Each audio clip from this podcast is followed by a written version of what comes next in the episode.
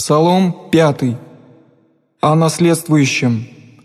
«Глаголы моя внуши, Господи, разумей звание мое, вонми глаз умоления моего, царю мой Боже мой, я как Тебе помолюся, Господи, за утро услыши глаз мой, за утро предстану Ти и узришь имя, яко Бог не хотя и беззакония Ты еси, не приселится к Тебе лукавную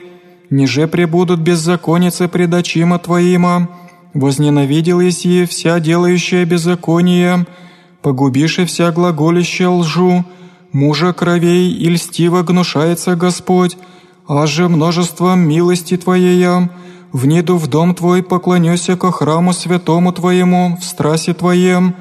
Господи, настави меня правдою Твоею, враг моих ради исправи пред Тобой путь мой,